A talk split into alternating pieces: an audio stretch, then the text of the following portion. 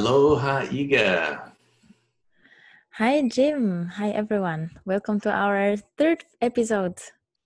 Yeah, I'm really excited about this one. We started a little bit talking about possibility last time, and I, this is going to be talking about one of my favorite concepts. I'm looking forward to sharing it with our listeners. I'm looking forward to um, to learn more about it as I read the book, actually, The Art of Possibility, but I feel I would like to read it few more times to really um, understand the concept. And I am looking forward to listening about it from you. Yeah, it's one of my favorite things to talk about. I first read it about it was 15 years ago, um, and I've shared it with lots of people, and I I just love the way it talks about a different perspective of being with the world and being with yourself. It's great. So, 15 years ago was the first time when you read this book. So, tell me maybe what what did you learn? Well, so uh, I guess the main thing is it it really resonated with me because I'm a rather optimistic person. I like to see people in their best lights, and I like to see the best in most situations. Um, not always, but that's certainly what I my preference is. And so this book, with its uh, main theme of finding possibility in every situation and every person you interact with, uh, just really resonated with me, and it really hit the mark because it, it you know, I really believe that we. Um, the perspective that we take really drives who and what we are and our experiences with the world. And when you look at people and you try to find the best of them, and you try to find possibility in everything that's happening around you, it just fundamentally changes how you interact with the world and with each other. That sounds really amazing. So, at what time was it? Uh, what have you been doing at that time when you read this book and it really resonated with you? So it was actually one of those books that was kind of forced on me because I had never heard it. I was uh, in the Department of State and I was taking a leadership class, and the uh, instructor had us read this book as part of the leadership class. Um, and from the moment I first read it, I knew it was something that I needed to read again and reread and to really study various parts of it. Um, so it's been with me ever since then. Wow, so, such a great story.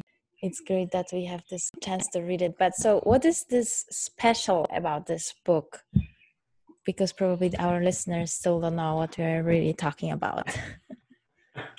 You're probably right. I've not been very clear. So, uh, the one thing I really like about it, it's done by um, a husband and wife team, uh, Ben and Roz Zanders and I love how they each take turns writing a different uh, chapter and bringing different experiences from their lives. And actually, that when it's really started resonating with me in an even deeper way was when I heard them read it um, and hear because Ben Zanders is a is a conductor, and so when he reads it and he's playing the music that he talks about and the experiences he's talking about, it really makes the an even deeper experience in reading it.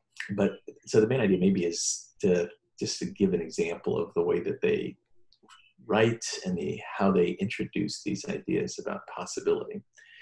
Um, so one of my favorite stories is uh, the story that Ben Zanders talks about. And so there's the prime minister, let's call him Prime Minister Bob, is sitting in his office meeting with another prime minister, let's call him Prime Minister Joe having a great conversation. And in the midst of the conversation, Terry runs into the room, and Terry has just got his hair on fire. He's just crazy. He's screaming and shouting. He just can't believe the crazy people out there. He's, oh my God, everything is terrible. And Prime Minister Bob looks up and says, Terry, Terry, remember rule number six. And Terry says, oh, okay, you're right. Rule number six. Okay, got it. Yeah, how fascinating. Great, thanks. And he walks out just just kind of like he's floating on air and says, Yeah, rule number six, got it. And the other prime minister looks at the first prime minister, doesn't says anything. Okay, fine, whatever. And they go on talking. A few minutes later, um, another employee runs in, and this is uh, his employee Sarah runs in, and Sarah is just completely bonkers as well. Oh, oh my God, Prime Minister Bob, it's terrible. This is going on, that's going on. It's just horrible. Oh, I can't believe they did that. It's shocking. It's terrible. Prime Minister Bob looks up and says, um, yeah, hey, Sarah, remember rule number six. Remember rule number six. And Sarah takes a deep breath and she's, oh, thank you so much. That's exactly what I needed. And so um, the second prime minister looked at Prime Minister Bob and says, sorry, excuse me, I just got to ask, what just happened there? What, what is rule number six? And Prime Minister Bob took a long breath and said, well, rule, number six is pretty simple. It's don't take yourself so damn seriously. And the second prime minister just nodded his head and said, Yeah, that's a really good rule. It's a great rule. And what are the other rules? And Prime Minister Bob said, Well, you know, really, there are no other rules. There's just rule number six don't take yourself so damn seriously. And so I, love that story because it's it gets to the heart of so many of our problems. Our ego gets in the way of things. The fact that we take ourselves so seriously gets in the way of things. And if we just start focusing and being kind and loving to ourselves and focus on what's possible for ourselves, we can focus on what's possible and be kind and loving to others. And that just transforms our relationship with ourselves and with each other. Yes, I mean, it's really such a great story. And it really reminds me on the, first of all, of the how fascinating attitude, right? It's also from this book so it's pretty much about breaking the tension sometimes when we are really stressed we are trying to be hyper achievers and sticklers and all of these saboteurs that are uh, coming in our way and uh, that's that's the rule number six pretty much shifts the the energy and i love this concept. Yeah i couldn't agree with you more. Just one it, it puts the focus on yourself where so many of our problems come up and it asks you you know are you are you in love with power or is it about the power of love? And when you think about it that way it's it's really transformative it it helps you have a better relationship with yourself and others and it, it speaks to this perspective of what's possible here, not what's limiting here, what's good or bad. What is possible in this instance that we can use to make things better or that we can use to drive change? So, what I hear you saying is that when we uh, when we are seeing things more optimistic or maybe just we don't concentrate ourselves on the stress stressful situations or on the things that are going wrong we we just um, are more open to possibility right? So the the positive side of the things is turning things into a gift seeing a lesson out of something seeing the possibility yeah, and I, I think it's yes, hundred percent. That's right. Yeah, and I think the other part of that is it's it's kind of like you know if you buy uh, a red BMW or something, and you just go outside, all of a sudden you're going to see red BMWs all over the place. And so if you fill your mind with possibility, what you're going to see around you is possibility in everything, not not limiting beliefs, not uh, overly optimistic beliefs, but just possibility. Um, and it changes the way you interact with each other. It changes the way you experience the world, um, and it's it's just a great worldview and a great perspective to have. Wow, that's really amazing.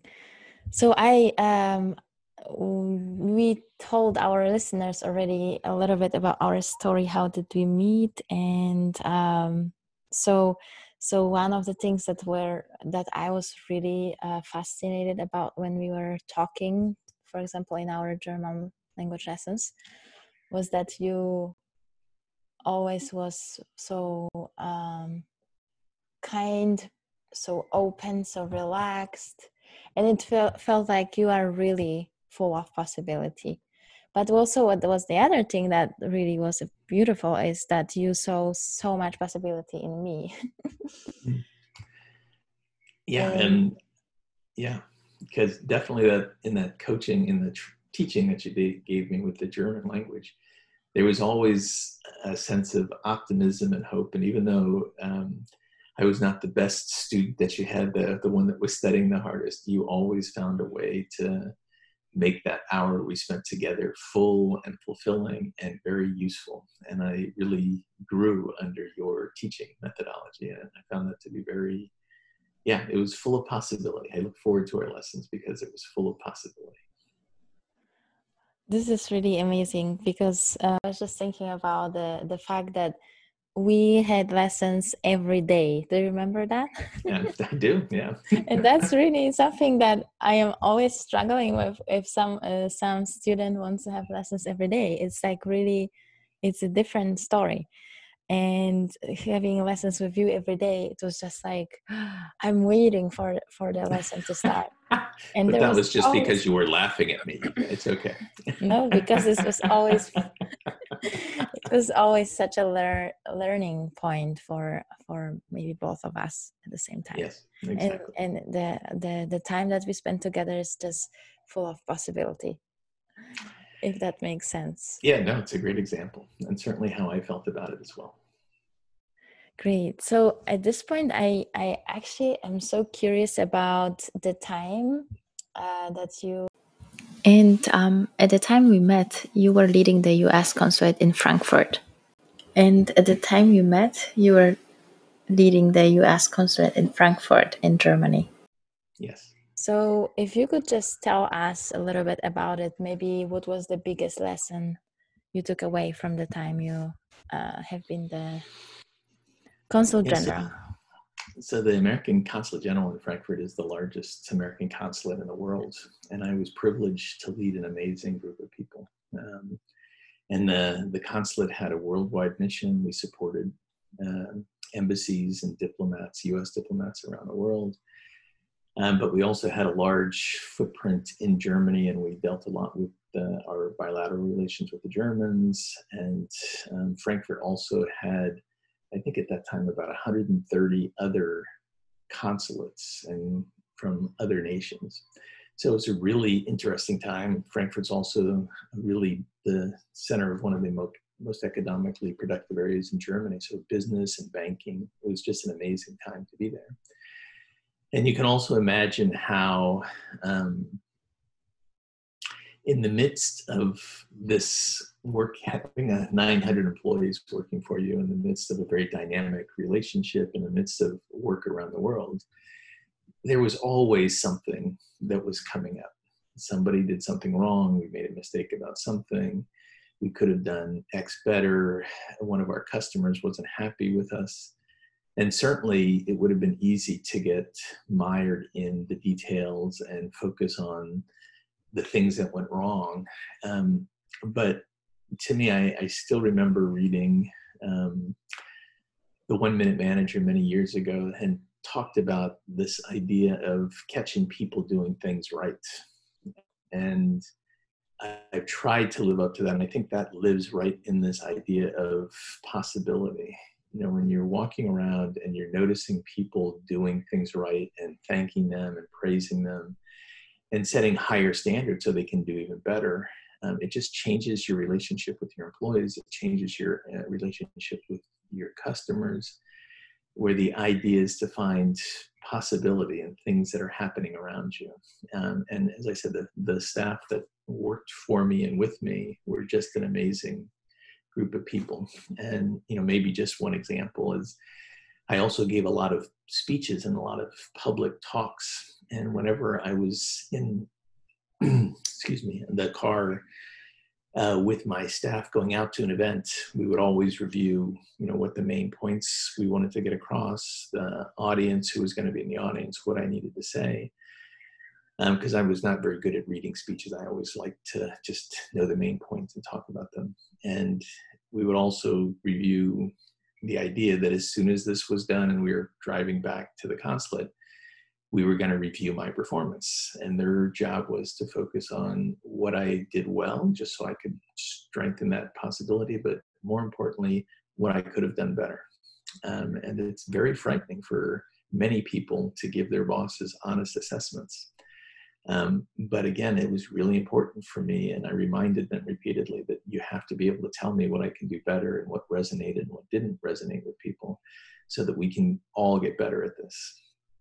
And so on that ride back to the consulate or the ride back home, it was always a wonderful conversation as we explored, you know, what I could have done better, what I did well, and just trying to think about the possibilities for using that knowledge and skill in future conversations that I have.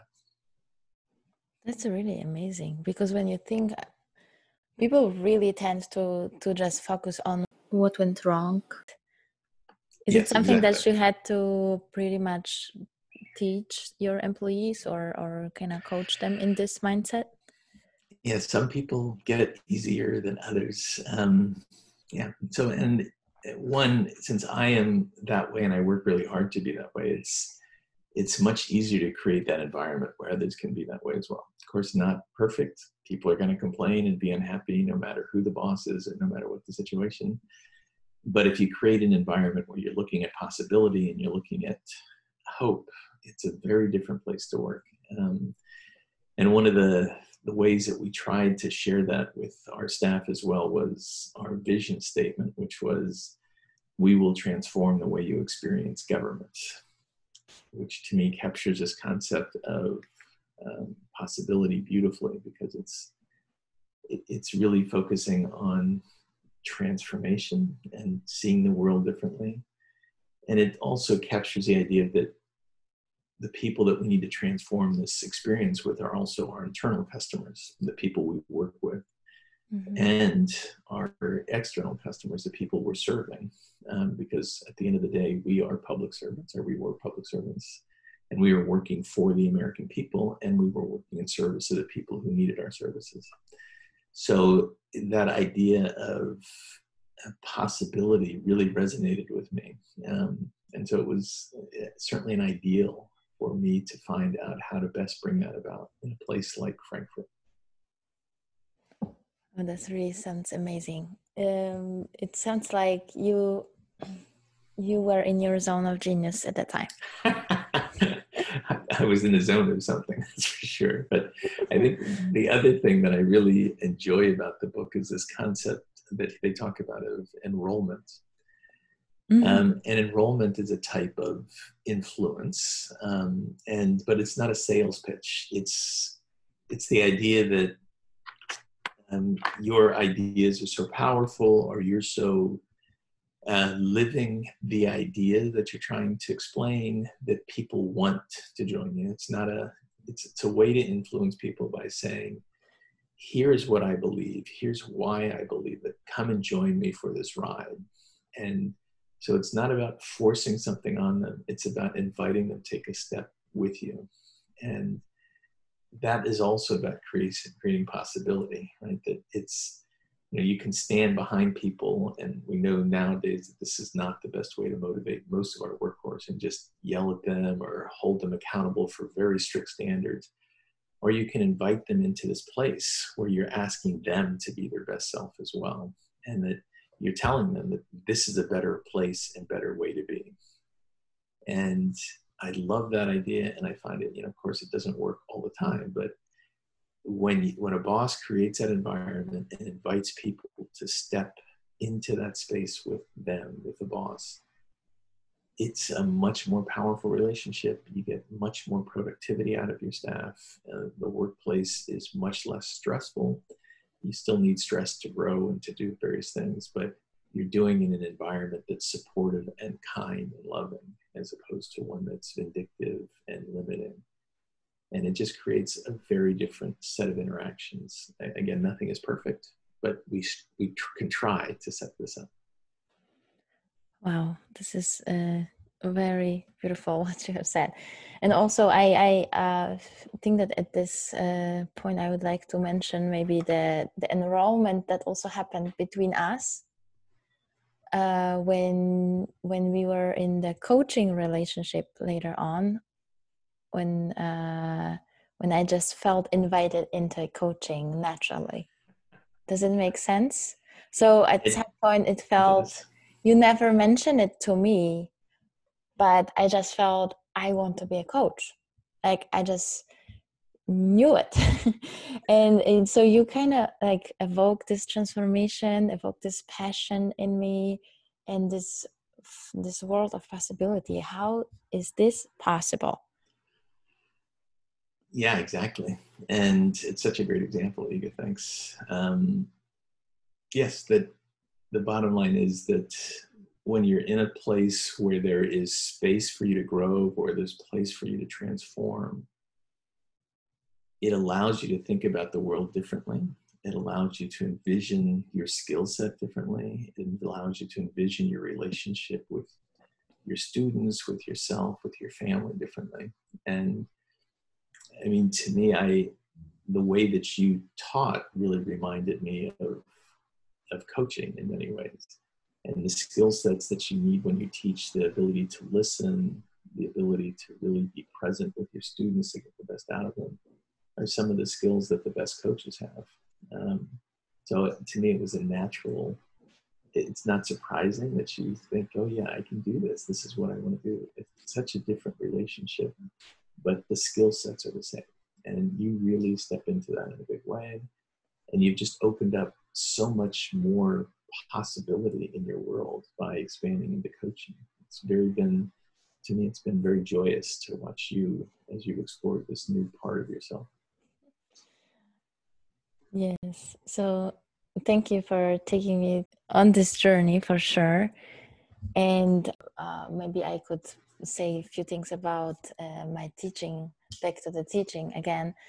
Um, that I actually saw myself as a coach before, but I was I wasn't aware of that. But I remember when I was talking to my clients about our school and what am I doing with them, what are we doing together, I was telling them something that I was not even aware what is that. So I was saying that, that our teaching is not really I'm not going to teach you the language, but I'm going to coach you through the journey, through the language lesson, through the language okay. learning journey. So you at the end know exactly what to do, how to learn the language, what tools you need and stuff.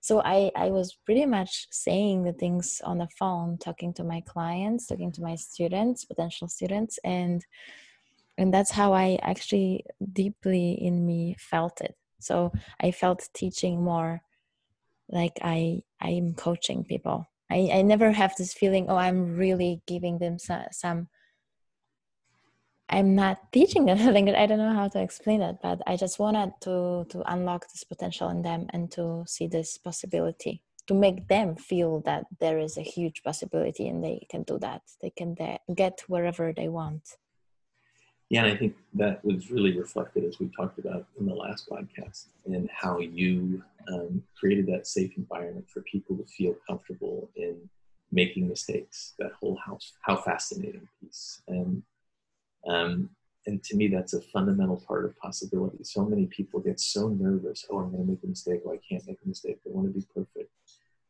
But where the learning takes place, where possibility resides, is in pushing yourself to see the world differently and to try things and to learn from those things that aren't done as well as you would have liked. And to look at yourself and not judge, not make some moral judgment about that, but to just say, hmm, how fascinating.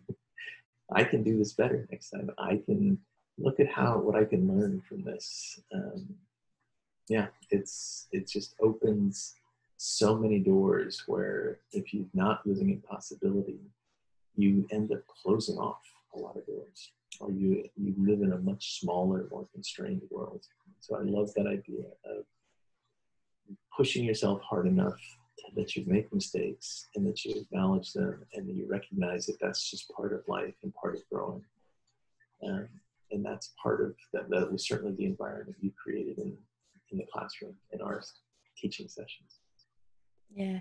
I mean i i am certainly not as uh, as open yet. So i am still sometimes focusing on the things that go wrong and i'm trying to implement you know the how fascinating attitude or now i even was thinking about implementing just like three words just to break this tension to just say some three words it doesn't have to be how fascinating because sometimes we just don't want to say how fascinating we just want to say something else but i think that this is very important to really stop this bad emotion that is kind of going towards you and um, and the saboteurs. So I think it takes time to really get really fit in that. Maybe I can say it this way.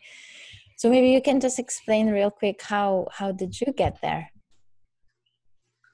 to this mindset? Um, so part of it, I think, was you know growing up in Hawaii. It's pretty easy to see possibility when you're growing up in Hawaii. I spent the first seven years of my life here and have taken this concept of aloha spirit every place I've been. This idea of treating people with dignity and respect and welcoming and to live a joyous life. Um, and so when you're when you're deep in that space, it's it's pretty easy then to look around and see possibility and to see hope instead of fear and doubt in places around you. And I think you know, that kind of feeds into one other last thing we wanted to chat about, which was leading from any chair, right? That mm-hmm. this idea that when you're living in possibility, you can actually be a leader no matter what you do in a company, no matter what you do in your business, no matter what you do in your family. You can be that presence that's full of possibility, that's full of hope, that sets the rhythm. You don't have to be leading in front. It's it's the ability to help create that environment and support people and really grow from there. Um, so it's a very powerful place to be. You know, some people might think, "Oh, this is weakness. You're not doing X, Y, and Z," but in fact, the power that emanates from possibility is greater than just about anything else. That's great. You know, I, I just feel like I would like to read one part of the book that is like so powerful and resonated with me. And I Perfect. think it's it's really great uh, moment to do it. I'm just sorry for my English. no, it's great. so the the part of the book um, there is a quote here the the words of marianne williamson so i'm going to read it now our deepest fear is not that we are inadequate. Our deepest fear is that we are powerful beyond measure.